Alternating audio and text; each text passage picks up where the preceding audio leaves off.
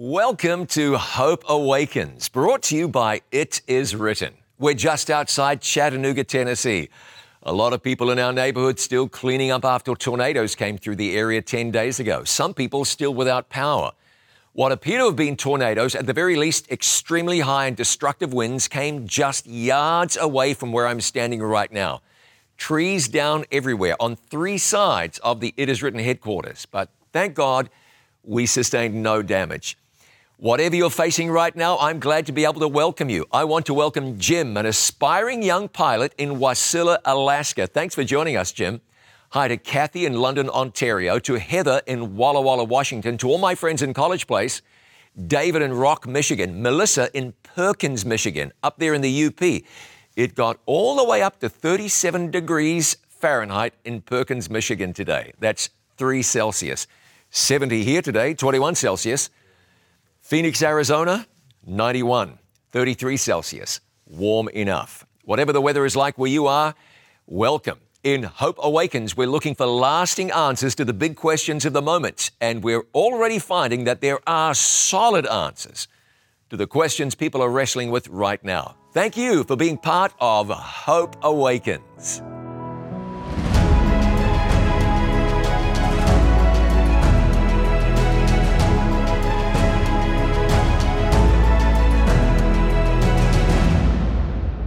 I'm John Bradshaw from It Is Written. In some parts of the world right now, they're talking about beginning to ease restrictions. But the easing, of course, will be incremental, won't all happen at once.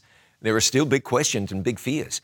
There's talk about a second wave of COVID 19, some saying it could be worse than the first wave. We would hope not, and we will pray not. So let me remind you to continue to do all of the things that make you and other people safer. I want to share some resources with you. These resources will make your study journey an even greater blessing. If you're looking for resources, previous presentations, if you want to submit a prayer request or ask me a question, visit hopeawakens.com. Look for the yellow tabs at the top of the page. Especially, we would like to pray for you. If you'd like to submit a prayer request, click the yellow tab for prayer requests at hopeawakens.com. Now, listen to this. This is different. I'd love to know where you're watching from. Now, we know about a few folks. Here's what I'd love you to do text me at 423 264 2575. Of course, if you're in the Philippines or Ghana or somewhere, that might be a challenge. But if you're within North America, 423 264 2575. Let me know your hometown or the state you're, you're watching from, and I'd love to be able to greet you personally.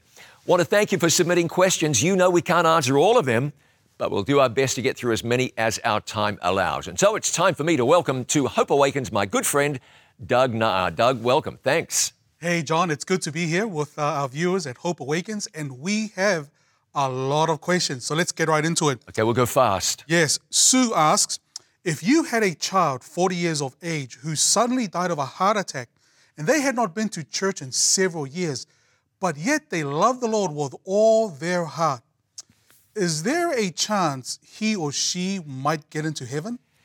Yes, of course there is. I want to tell you this the Bible does not say we are saved by church through faith, we're saved by grace through faith. Now, that's not to denigrate church. Folks ought to go to church. That's, that's the right thing to do. But, but don't think for a moment that because somebody cannot, it means they're not saved. So here's what we're going to do we're going to trust your son to God. Pray for your son. Was it a son or a child? Either way, pray. Trust that God is working uh, pray that the Spirit of God will continue to tug on that heart. Keep on praying and believe that God is able to do what you or I could never do. Maddie asks Is cremation a sin? Uh, no, cremation is not a sin. It's just the disposal of a human body. Be nice to your children because ultimately they will probably decide what happens to you. I would advise that you make your wishes clear. But cremation, burial, I mean, I don't want to get too agricultural here, but somebody who's lost at sea or meets with some unfortunate fate, it's all the same in the end. At the end end, there's going to be a resurrection. God's not dependent on there being an actual body that laid down in a grave for there to be a resurrection. It's not a sin, it's okay. Jamie wants to know what happens to your guardian angel when you die? Unemployment. Unemployment, well, actually, the angels guardian angels are repurposed Of course, God has plenty of work for angels to do in this universe, and once somebody passes away, that angel will go on to other things. Vicky's having a Bible study over Matthew chapter 24, started with chapter 1 all the way to chapter 24. Could you please explain what verse 32 means? I can give it a try. Matthew 24 32.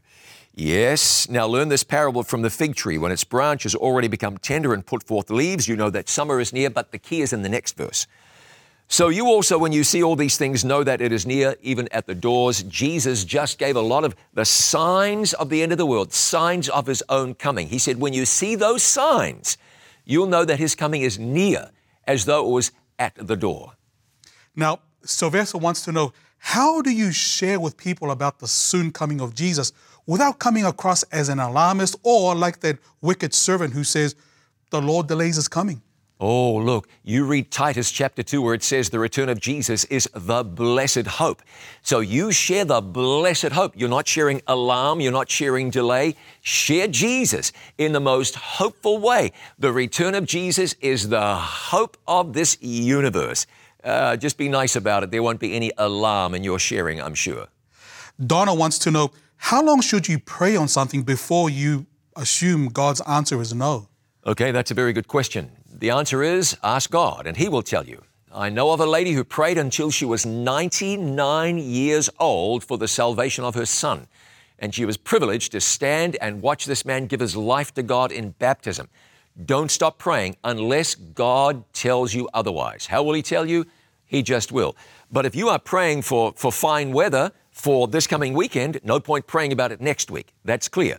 If you're praying for uh, graduation and your kids have left high school or college. So those things are obvious. But if you're praying about someone's salvation, why would you ever stop? If you're praying for victory in your own life, just keep on praying. Brian wants to know if Lucifer was created a perfect being in heaven, how was he tempted in heaven to begin with? Oh, now you must have missed last night.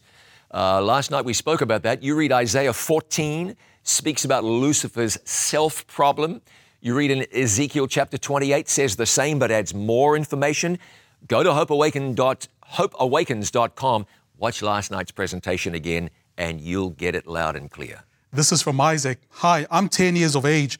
If Jesus created the world, how was he born a baby? Oh, hi, Isaac. Thanks for joining us. That is a great mystery. It's the mystery of what is called the incarnation. Jesus, God, the, the Son of God, came to this earth and somehow grew inside the womb of his mother. I'd love to tell you exactly how, but I can't explain that. That's a miracle. See, God was involved in that. He did that through the power of God. Kailani, who's 11 years of age, asks Was Nebuchadnezzar being selfish when he created the image all of gold? Kailani, thank you for two things. One, for having such a beautiful name, and two, for asking such a good question. Yes, he was being selfish. The head of gold meant that was Babylon. After that, other kingdoms. Nebuchadnezzar said, No way. Babylon is going to last forever. Make the whole thing of gold. That was selfish. Yes. Edwin would like to know how can I live a pleasing life to God? Oh, read your Bible, pray every day, and you'll grow, grow, grow. Look, I might actually answer it this way Edwin, the question was, how can I live a life that's pleasing to God? Is that right, Doug? That's, that's the question. Okay, I'm going to answer your question by saying this You cannot. That's what I'm going to say. You cannot. Now, if you'd like to hear the rest of the answer, hang in there with me. Now, don't, don't, don't, don't stop watching now after what I've said. Hang in there. We'll get to the rest of the answer. Great question. Part A, you cannot. Part B, that's coming up. Anna would like to know, John, how do I understand more about spiritual battles? Well, you know, here's what you do get into the Bible and read. Read and study. Study and read. Let the Word of God soak into your life. That's the way. There's not an encyclopedia that can help you, but this book, the Holy Bible, it has the answers. You read this, you'll know everything God wants you to know. This is more of a comment from Levon. I still don't understand why God uh, lets evil exist. I would give my life, my freedom, I would even become a robot so that all evil, past, present, and future, would never exist. Yeah, but Levon, that's the good, the good, re- the good thing is that you're not in charge here, God is. You see, that seems like a good idea to you, but it would be absolutely disastrous if that happened. Because what would it make God? Uh, you can't make God what He's not. And God gives freedom to us, and He won't compel us. You are glad about that. Don't even think for a moment that you're not. God doesn't want you to be a robot. A robot cannot love. God wants your love given freely from a loving heart.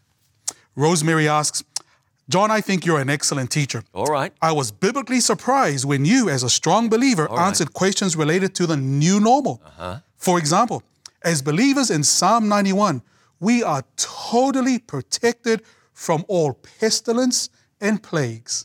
Oh, no, we're not. You know, when someone says, Oh, you're a good teacher, I know there's a but coming.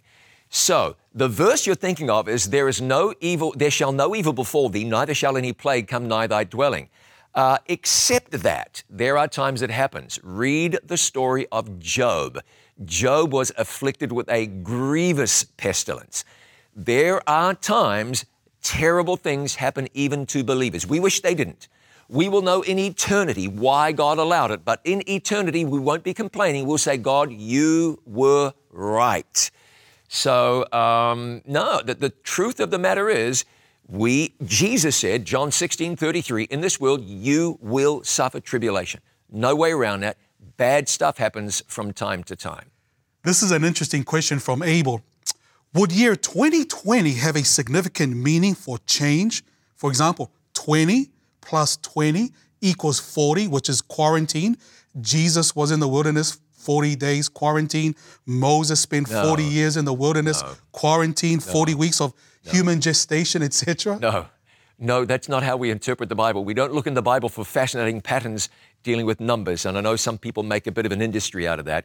No, no, that's that. I think we're barking up the wrong tree there. Let's let's study line upon line, precept upon precept, and uh, let God lead us in truth. Speculation doesn't usually help. Let's make this the last question, shall we? Okay, the last question is um, Did you get the right Lamech last night? Oh, oh, well, fascinating. I, I, look, I'm glad you noticed that because I just threw that out there, wondering if anybody would notice. Lamech is an old Hebrew word that means confusing sometimes. And so last night you he- heard me talk about two Lamechs, and I gave them to you for the price of one. One Lamech was the son of Methusael, the other was the son of Methuselah and was the dad of Noah.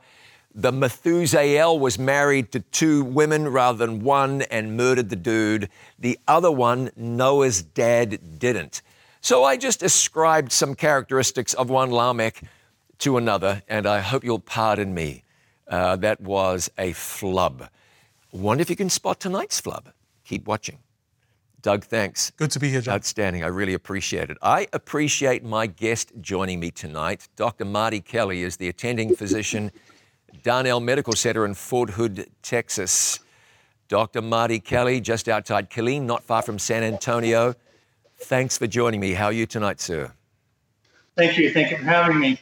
I'm really glad you're here. Now, I'm, I'm wanting to talk with you because you're on the front line in dealing with uh, COVID 19 patients. Tell me what you're up against there. It's a lot of unknown at this point. Um, each day, what we're facing seems to change. Our policies and the way we're doing things changes as we learn to adapt to the COVID patients that present themselves. I want to say thank you to you because you're right there in the deep end. How does it feel for you, for your wife, knowing that you're going to work every day and frankly, you could come home gravely ill? You might say that could happen in any day's work given your working environment, but, but it's different with COVID 19. How do you gear up for that? How do you face that? Well, I'm very fortunate because where I work, they provide us very good protection uh, and equipment that we need to take care of patients.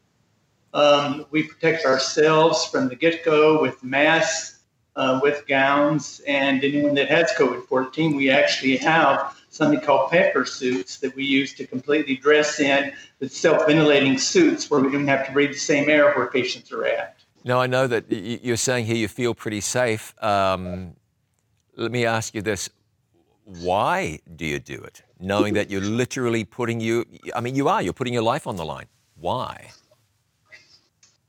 I went into emergency medicine uh, as a young intern years and years ago now. hoping to have a, a practical way to share Jesus with others. And in emergency medicine, we reach people at a very critical time in their lives, especially right now with all the people who have lots of questions of curiosity, fear, and so on, wondering what's going to happen tomorrow. Yeah, what do you find people are wrestling with? You mentioned some of that. What, what do you see when you look in people's eyes when someone is positive with COVID 19? The biggest question I have is what's going to happen to me? What do I tell my family? Do I need to update my will? Hmm. Yeah, those are serious questions, aren't they? We're looking at questions of life and death. Now, this isn't your first rodeo. You were there at Fort Hood during a couple of very unfortunate experiences, uh, indelicately described as a massacre on one occasion at least. What was that like? It was a very tough situation. Um, it's one of those things that you go through drills for, disaster drills, uh, to be prepared for situations like this. And it's a matter of when the occasion comes, you go through the things that you've learned ahead of time over and over again in trauma patients. Um, you hope to mobilize resources and so on, but we do have a blueprint that we've practiced before. The difference with COVID 19 is each day we're having to write the blueprint because we've not been in this situation before. Well, Dr. Kelly, I want to thank you and people like you. Oh, let me give you one other opportunity. What would you say right now to other healthcare providers, people on the front lines who are in the thick of this and they're worried? What would you say? Our hands are in the Lord. Um, I tell the residents that that I pray for them before I come in. I will pray with patients sometimes, and that seems to be very reassuring to them. And I think that does as much good as the medicines we give. Dr. Kelly, thank you. On behalf of many, many, many other people, we're grateful for what you do. God bless you. We wish you all the very best. Stay safe, stay well. Thanks for what you're doing. Thank you for having me. Dr. Marty Kelly, who is at the Darnall Medical Center at Fort Hood, Texas, uh, right there near Killeen, Texas. We're grateful. Let's pray together before we go further and open the Bible. Let's pray. Father in heaven, bless us now as we come to your word.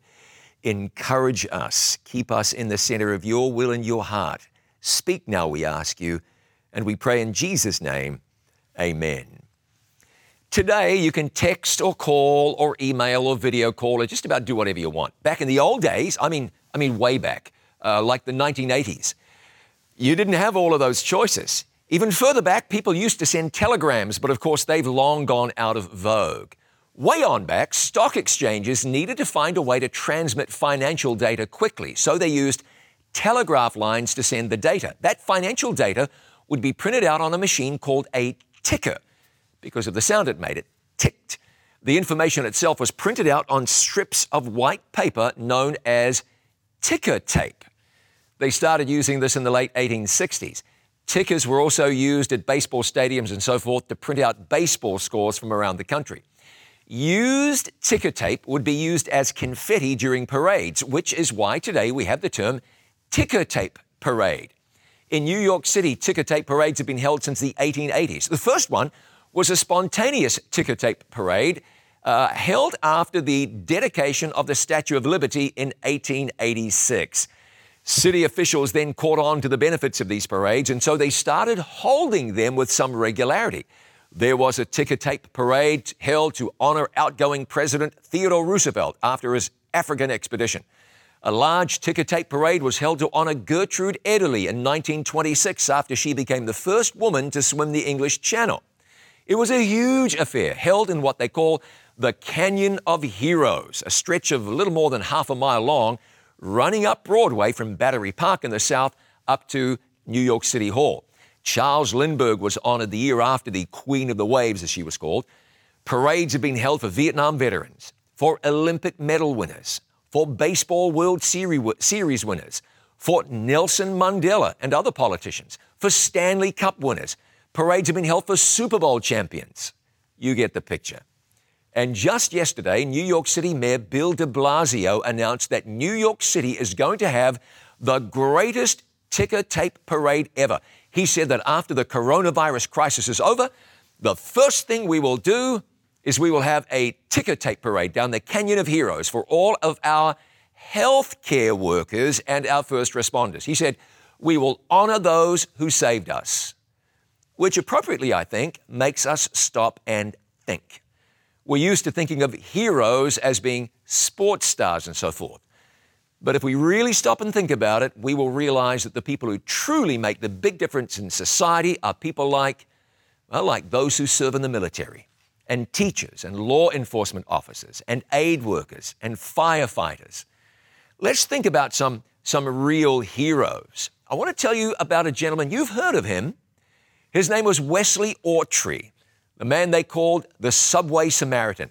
In 2007, a 20 year old man suffered a seizure on the platform of a subway station in New York City and he fell onto the tracks. While a train was approaching, Mr. Autrey threw himself on top of the man in a drainage trench between the tracks. The train passed over top of them so close, it left grease on Mr. Autrey's cap. That was heroic. Three weeks later, he was a guest of President George W. Bush at the State of the Union address. But let's bring it closer to what we're dealing with today. There are countless examples of people doing truly heroic things. One Detroit physician who was close to retirement volunteered to go to the front lines and treat COVID 19 patients. Dr. Stanley Berry told Time magazine, I do have fear, but the bravest people that I knew of in my lifetime, Medgar Evers, Malcolm X, and Martin Luther King Jr., all knew they were going to die. They went ahead and did it anyway. I don't want to die, and I'm not in this to be a hero, but medicine's been good to me, and the city of Detroit's been good to me, and we're being clobbered right now. My will is made, so I'm just going to try to follow all the guidelines for wearing personal protective equipment and help. How about that? Another physician, Dr. Sarah Rosenell, in the same publication, Time magazine, said, I'm a mother of three children. I have an 11 year old, an 8 year old, and a 5 year old. I chose medicine to really help people in the most meaningful way possible. After I was exposed and I wasn't protected at all, my husband, my parents, my in laws, everybody around me told me, That's it.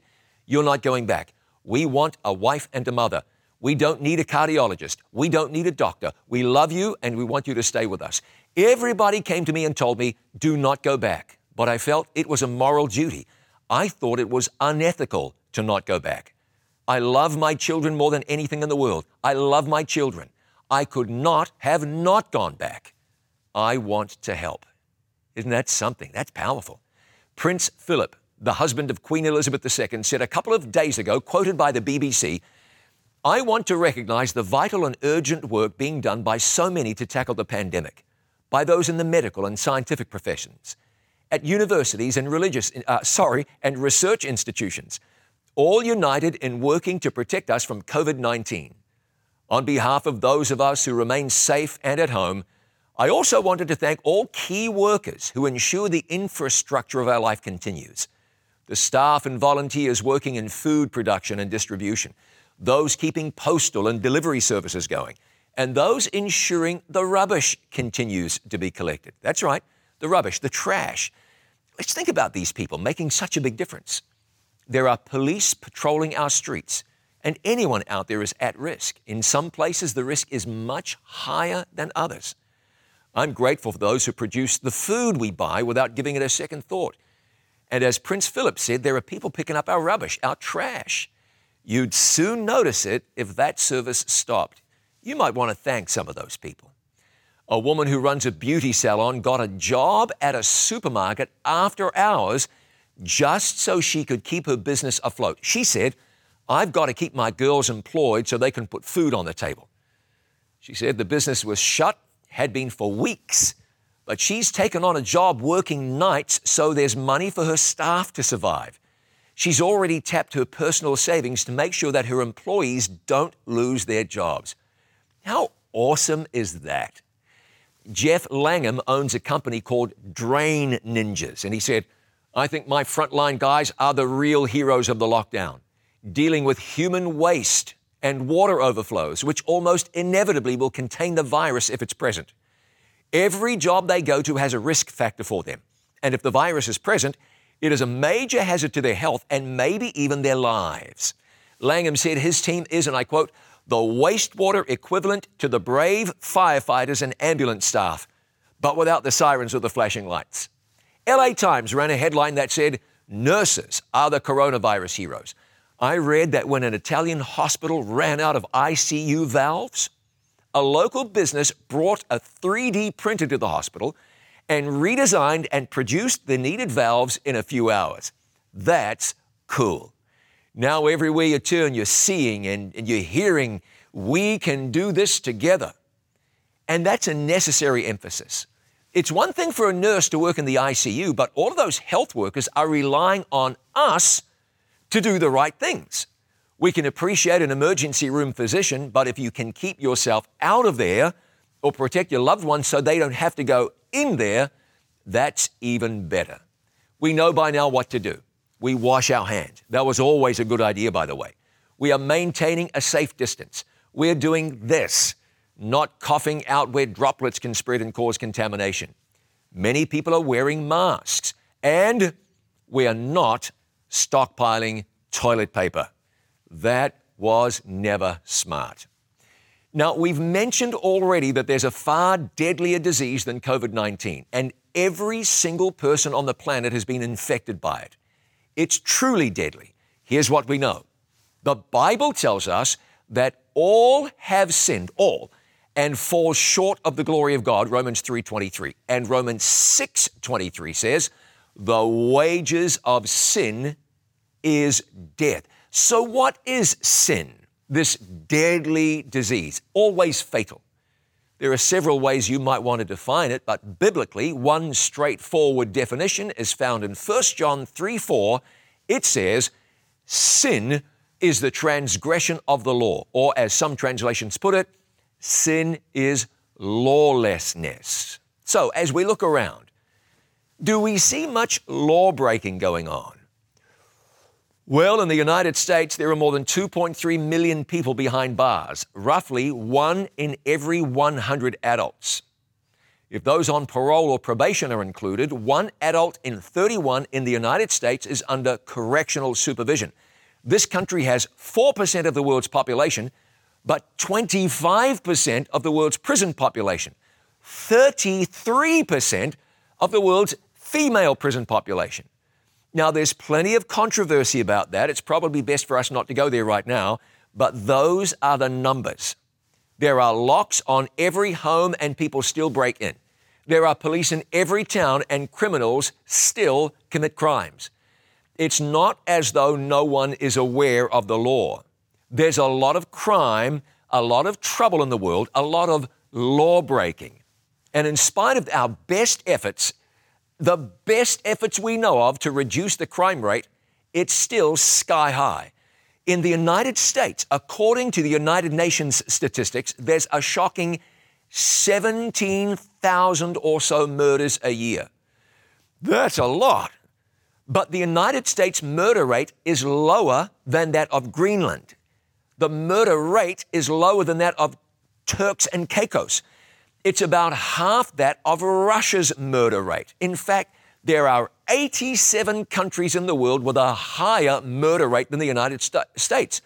Sorry, Barbados, you're twice as high.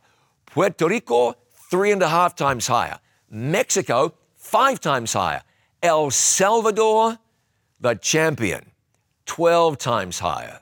That's a championship you don't want to win. There are many other statistics we could look at. That's just one, but it makes a point. There's a lot of crime in the world. Was that what God envisaged in the beginning? In the beginning, God created the heavens and the earth. Look at Genesis 2 9. And out of the ground the Lord God made every tree grow that is pleasant to the sight and good for food. This was paradise. Genesis 2, starting in verse 21. And the Lord God caused a deep sleep to fall on Adam and he slept. And he took one of his ribs and closed up the flesh in its place. Then the rib which the Lord God had taken from man, he made into a woman, and he brought her to the man. Happy days. Except that as we saw last time we were together, it turned to custard pretty quickly. So, what did God do about this? Well, I'll mention two things. The second later. First, God gave the human family guidelines for life. More than a thousand years before the birth of Jesus, God gave something to the world, not only guidelines, but something by which God would show us what He wants to do in our lives. You find the Ten Commandments in two places in the Bible Deuteronomy chapter 5 and Exodus chapter 20. And Exodus 20 starts like this And God spoke all these words, saying, I am the Lord your God who brought you out of the land of Egypt, out of the house of bondage. So notice how this goes. God says, I freed you, and therefore I have this for you. Notice, the Ten Commandments were given to people who were free. The idea was, because I've set you free, free to worship me, I got you out of that heathen land. Because you've been set free, this is what your life is going to look like. When you've been set free, this is how life will be. You know, I find this interesting or alarming. A poll in Britain just a few years ago revealed that British Christians feel that only six of the Ten Commandments are, and I quote the reporting, important principles to live by. In the land of Wycliffe and Tyndale and Wesley, Christians feel that only six of the Ten Commandments are important principles to live by. So, which ones don't make the cut? Well, the majority said that not worshiping idols, taking the Lord's name in vain, keeping the Sabbath holy, and not worshiping other gods aren't so important anymore. Well, let's look through the Ten Commandments and see if we can find the important ones, shall we? Commandment number one Thou shalt have no other gods before me. When God sets you free, you have no other gods before Him. He is first in your life. Commandment two Thou shalt not make any graven images and bow down to worship them. Worshipping an image or an idol lowers your conception of God. God made rocks and trees. He made the stuff that false gods are made out of. It just lowers you, and God knew that. Commandment three Thou shalt not take the name of the Lord thy God in vain. God's name is holy. When you've been set free, you're not going to use God's name callously or carelessly. And notice this it has been suggested that someone who calls themselves a follower of Jesus and really is not, is taking God's name in vain. We might want to think about that too. Commandment number four remember the Sabbath day to keep it holy. This is about making time for God and recognizing God as creator. This is great. It tells us God wants to spend time with you. God assumes you'd be happy to spend time with Him. It's clear God wants to connect with His children. Commandment five Honor thy father and thy mother. Family is important. Respect is important. Family bonds are to be protected. We know that the family as an institution is under attack. Commandment six, thou shalt not kill. We are to respect life. I think we all agree with that one. Commandment seven, thou shalt not commit adultery. Again, this is about protecting the family, respecting those you love, providing a place of security for others. The eighth commandment, thou shalt not steal. We all wish people would obey this one, don't we? Notice British Christians didn't say that this one can go. We want people to follow this principle, that's for sure. Commandment nine, thou shalt not bear false witness. God doesn't like lying. There's no trust when there is dishonesty. Society can't function that way. Tenth commandment, thou shalt not covet. This is inordinate desire or want for what is not yours. Doesn't mean you can't like a vehicle or, or, or, a certain item, but coveting promotes dissatisfaction, not only with what you have, but with how God is providing for you. It would seem there's nothing wrong with any of those laws, or would you differ? I don't think so. If these were obeyed, there'd be no murder, theft, adultery, dishonesty. People would be vastly more satisfied with life. It has been said there are so many laws in the United States, no one knows how many there are. It's true for most countries. But God managed to sum up His laws in just 10 statements. But let's be real. The challenge really isn't knowing the difference between right and wrong. There are precious few people who would think it's acceptable to steal or who don't know society has standards about taking innocent lives. It's basically programmed into you from the beginning that it's right to respect your parents or your marriage. If I stood here and told you, you shouldn't lie, you're not likely going to be enlightened by that statement. So the question isn't, what do we do? The question is, how do we do it? Even though there are only 10 commandments, keeping them can seem like an impossibility. How do you live in harmony with God? Look at what the Apostle Paul said in Romans 7 For I know that in me, that is, in my flesh, nothing good dwells. For to will is present with me, but how to perform what is good, I do not find. Have you ever had that same feeling? I want to do right, but I don't seem to be able to find my way to clearly uh, actually do what's right. Paul wrote to the same people, the church in Rome. He said, There is none who does good, no, not one. Isaiah wrote in Isaiah chapter 64 that all our righteousnesses are as filthy rags. So when you start to think you're doing pretty good, Isaiah helps you to see the truth of the matter. Now, notice what God says about his followers in the end of time. You read this in a part of the Bible uh, called by John, who wrote the book of Revelation, the everlasting gospel. So, this is good news. He wrote these words, again, talking about people following God in earth's final days, and he said, Here is the patience of the saints. Here are they that keep the commandments of God and the faith of Jesus. So, how about that?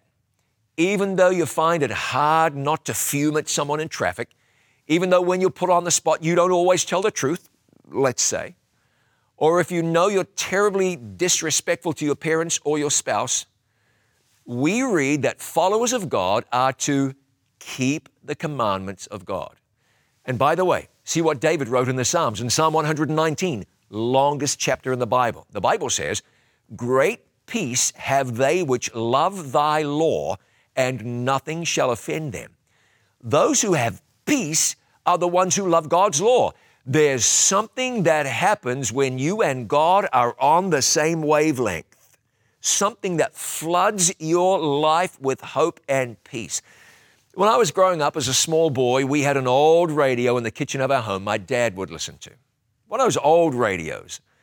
And if you weren't quite on the station, it'd sound terrible. It'd be staticky. You know the sound. You couldn't hear the radio clearly. So, what you needed to do was tune the radio to the station accurately. When you got right on the frequency, the message came through clear. What we want to do is get on the same frequency as God. But here's the challenge the world we're living in. Jesus saw it coming. He said in Matthew 24 12, because iniquity shall abound, the love of many shall wax cold. Paul told us that in the last days, perilous times shall come. And if you want to know why we're seeing all this craziness and evil in the world, well, we know from last time we got together that there is a conspiracy afoot, an attempt to undermine God and His authority. Remember that conspiracy? You see it run from Genesis all the way through to Revelation. There is an enemy that wants worship. He wants you to turn away from God and serve Him, not God. Look at Revelation 12 12. Therefore, rejoice, O heavens, and you who dwell in them. Woe to the inhabitants of the earth and of the sea, for the devil has come down to you having great wrath. Why? Because he knows that he has a short time. Notice this the devil is working with increasing fury because he knows that his time is running out. Every day that passes is a day left that he has, so he kicks it up a notch and goes with renewed force and anger. So what do we do? Look at Romans 6:16.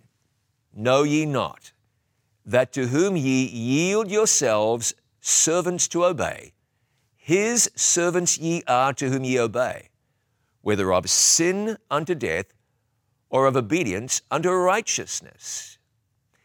It says there we are the servants of the one we choose to obey, the one that we yield to. If we yield to God, we're His servants. If we yield to sin and obey sin, we are clearly the servant of sin or of the enemy of souls. And there's a point there that I'm going to come back to. It's about that word yield. We'll get back to that. Writing in Revelation, John said that the world would follow a power the Bible calls the man of sin or the man of lawlessness. In fact, prophecy tells us there would be a power coming along that would think to change times and laws, inspiring people to consider themselves as their own moral authority. That's why we're seeing a massive amount of disregard for law, including God's law. We want a future for our children, but it's getting tougher these days with sin. A generation ago, you had to go looking for sin. Now it comes looking for you the media, the internet, pumping out temptation constantly. You wonder, does God have a way out? Oh, of course He does. Look at this verse again, Revelation 14 12.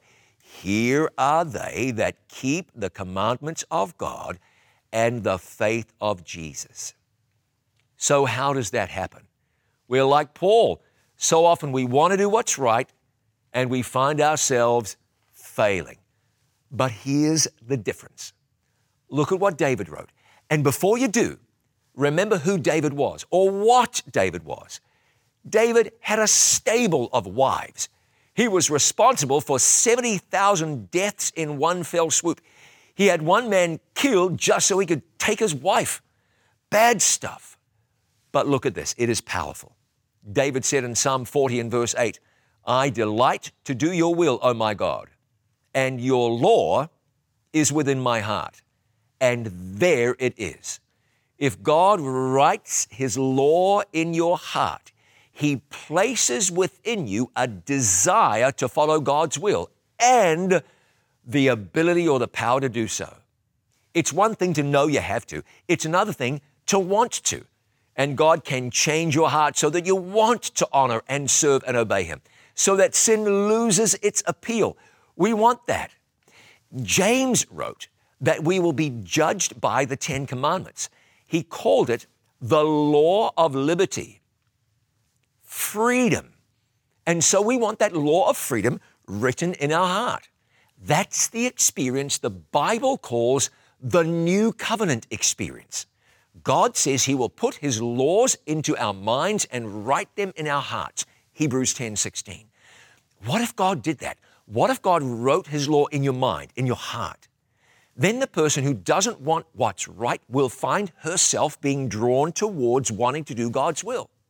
The sinner will find strength in God as God remakes him.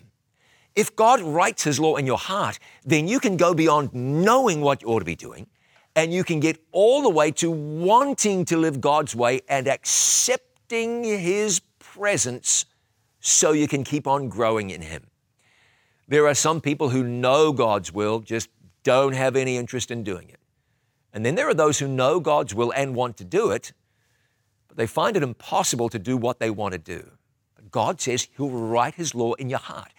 Jesus said, Matthew chapter 5, think not that I am come to destroy the law or the prophets. I am not come to destroy, but to fulfill.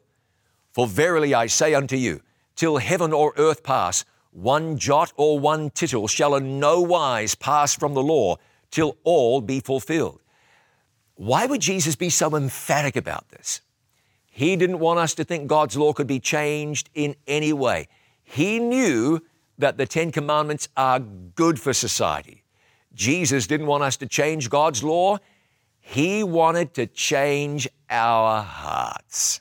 Now, a good question to ask is this I'm hearing you which laws of God are still in effect? Are we meant to offer animal sacrifices today? That was in the law, wasn't it? Or what about keeping feast days? Is it mandatory today like it was back in Moses' time? Something to remember is this. In the Bible, you have two major divisions in the law. You have what we call the moral law or the Ten Commandments. And then there's what I'll call the ceremonial law. And there are some big differences between the two. You read in Deuteronomy chapter 10 that the moral law was written by God. It was written on tables of stone, and it was put in the Ark of the Covenant. Whereas Deuteronomy 31 talks about a law that was written by Moses, written in a book, put in the side of the Ark of the Covenant. The Bible says this law contained ordinances and information about offerings and annual feasts and new moons. There's a passage in Colossians 2 that you might read, might cause you to think that maybe God's law is not important.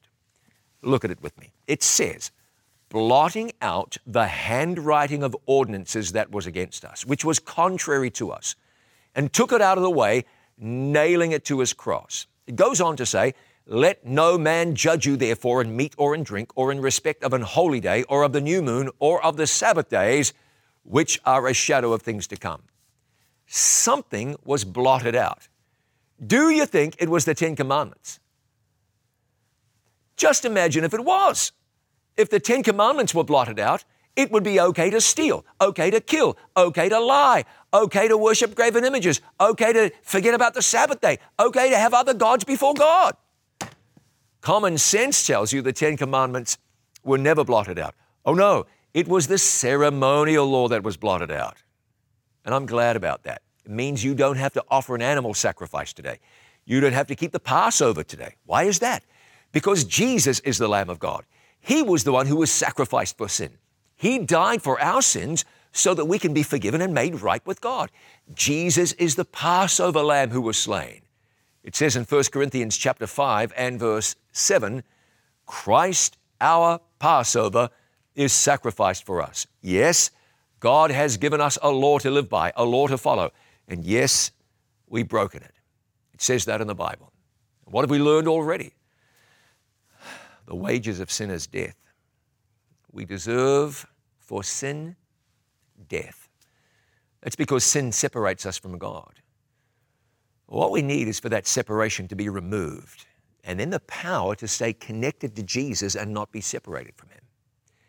Listen to this good news. Earlier, I asked you what God did. I said I would mention two things. First, God gave the human family guidelines for life. But human beings have stumbled there ever since sin came into the world. So here's the second thing God did. John 3:16 For God so loved the world that he gave his only begotten Son, that whoever believes in him should not perish, but have everlasting life. You see, there was such love in the heart of God that Jesus was willing to die for you and bear your sins. He was falsely accused, he was beaten, tortured, died a horrible death on the old rugged cross so that you can live forever. And it says in 1 John chapter 1 and verse 9, that if we confess our sins, He is faithful and just to forgive us our sins and to cleanse us from all unrighteousness. Recognize you've sinned. Believe that Jesus died to save you. Confess your sins. Then believe He sets you free. You, you just got to believe, have faith. It becomes a reality in your life. A free gift. Uh, gifts are free. There's no other kind of gift. This is free. Romans 6:23 says, "The wages of sin is death, but the gift of God is eternal life through Jesus Christ our Lord." The Bible says that where sin abounded, grace did much more abound. Aren't you glad about that? Sin leads to death, but God comes to you with a gift, the gift of life, offers it to you freely. That's what we call grace. And what happens through this grace? The Bible says that you're born again. That means you're not the same person you used to be. You are new now. Paul says, Old things are passed away, all things become new. You're under the power of another force. Whereas Paul says, we were by nature the children of wrath. God gives you a new nature. You're born again. And you can say with David, I delight to do your will, O my God. Yea, thy law is written in my heart. Now, let me explain something. Is it, is it possible that a person might say, but we are not meant to be under the law? Listen to this. When you are a lost sinner, you're under the law. If you're trying to get to heaven without relying on Jesus, you're under the law. That is, you're under the penalty for having broken the law. But when you accept what Jesus has done for you, you're no longer under the penalty of death for having broken the law. But you've received salvation as a gift by grace. Then the old sinner that you were is made new. God writes His law in your heart and gives you power to live right. That's what grace does. You are made right with God. You are justified by faith in Jesus. And the Bible says that being justified by faith, we have peace. This is what many people miss. You know what too many people are doing? They're trying harder. This reminds me of the question that I had earlier, and I said we'll come back to that. Hope you're listening. People say, I've sinned, but I'll do better next time. I've done wrong, but I'll try harder and I will do better. But it doesn't work like that. Remember, our righteousnesses are as filthy rags. You don't want to do better. You don't want to do your best. You want God to do His best. And when He does, I'll tell you what happens. Philippians 1 6 says this He who has begun a good work in you will complete it until the day of Jesus Christ. This is what God does in your life. Philippians 2:13 says, "For it is God who works in you both to will and to do for his good pleasure." 1 Thessalonians 5:24, "He who calls you is faithful, who also will do it." And now look again with me at this verse, Revelation 14:12. Here is the patience of the saints. Here are those who keep the commandments of God and the faith of Jesus. This is what God does when He changes your life. Let me share this principle with you. I have got a story to tell you in just a moment. Let me share this with you. You see, there are some people who hear a discussion about the Ten Commandments and they will say, but we don't need the Ten Commandments. No, of course you do. Unless you're happy with murder and mayhem and theft and deceit and whatever else. Of course we do. But what you really mean is, we are not saved by the Ten Commandments. And so you might have just heard me say, you are saved by keeping the Ten Commandments. I want to make this just about as plain as the nose on my face. No one is saved, no one curries favor with God, nobody gets in God's good graces by obeying the Ten Commandments. Obedience comes as a result of love for God. Obedience comes as a response to God having saved you. You see, you can be saved as a miserable wretch, and then God will grow you into greater and greater love and obedience as a result of what He's done. We aren't saved by the law. We don't need the Ten Commandments for salvation. Understand what you mean. You don't mean we don't want to keep them. You mean that we're not saved by them. And you are right. We are saved by grace through faith, but saved people will love God enough that His will is done in their life. I remember, I could never forget actually, driving home one night when I saw flashing lights behind me. I was in the state of Kentucky. Some of my best stories come from the state of Kentucky. I thought to myself, who's getting pulled over? And then realized it was a deserted road, that somebody was me. I pulled over, the officer asked me why I was speeding. I didn't even realize why I'd been, that I'd been speeding. But that's not good enough. The sign said 35. He said, Did you see the sign? What sign? I knew I was in trouble. He took my license and went back to his car. I prayed, Lord, I broke the law. I really did. I'm sorry. If you can get me out of this, I would appreciate it. But if you choose not to, I've only got myself to blame. At that time, I was under the law, under the penalty for having broken the law. The law could get me, it could affect me. But the officer came back and handed me a courtesy notice. He said, I don't want to catch you driving too fast around here again. And I said, No, you won't catch me. He let me go. His name, Trooper Payne. I have his autograph on that courtesy notice, which I have kept. God bless you, Trooper Payne. It's been 25 years, so I don't think you'll get outed for being too lenient. He could have thrown the book at me. So, what was that that I experienced? I experienced grace. I was now under grace. God chooses not to throw the book at you because you've chosen Jesus. You are under grace. Does it mean you don't have to obey Him? Wrong question. You want to do His will. Grace isn't licensed to live without reference to God, it's God's blessing towards you for salvation. And you respond to that by giving Him your heart. God's got a great plan for you and me, a plan of grace. If only people would come to Him and accept that plan and be changed by grace, there'd be peace where now there's not peace. We talk about nations and wars, but what about your heart tonight, friend? Is there peace there? God wants to give you that peace through the work of His grace. If you'd embrace Jesus as your Savior, open your heart up to the working of God, something will happen in your life. Jesus said in John 14, 15, If you love me, keep my commandments. That's less of a command, more of an inevitability. And what happens in your life as a result? Jesus comes and brings His presence and His goodness and His peace. Love for God brings the peace of God into your life. There was a time Jesus was in a boat with his closest friends. A storm came up so bad they thought they were going to perish. In a panic, they woke Jesus, who looked at the wind and the waves and he said, Peace, be still. Would you like to have Jesus speak that same peace into your life tonight? You see, Jesus is our hero in a time of crisis. He stooped to the lowest form and took the toughest job. He had no form nor comeliness. He was despised and rejected of men. He took our sin and gave us His righteousness.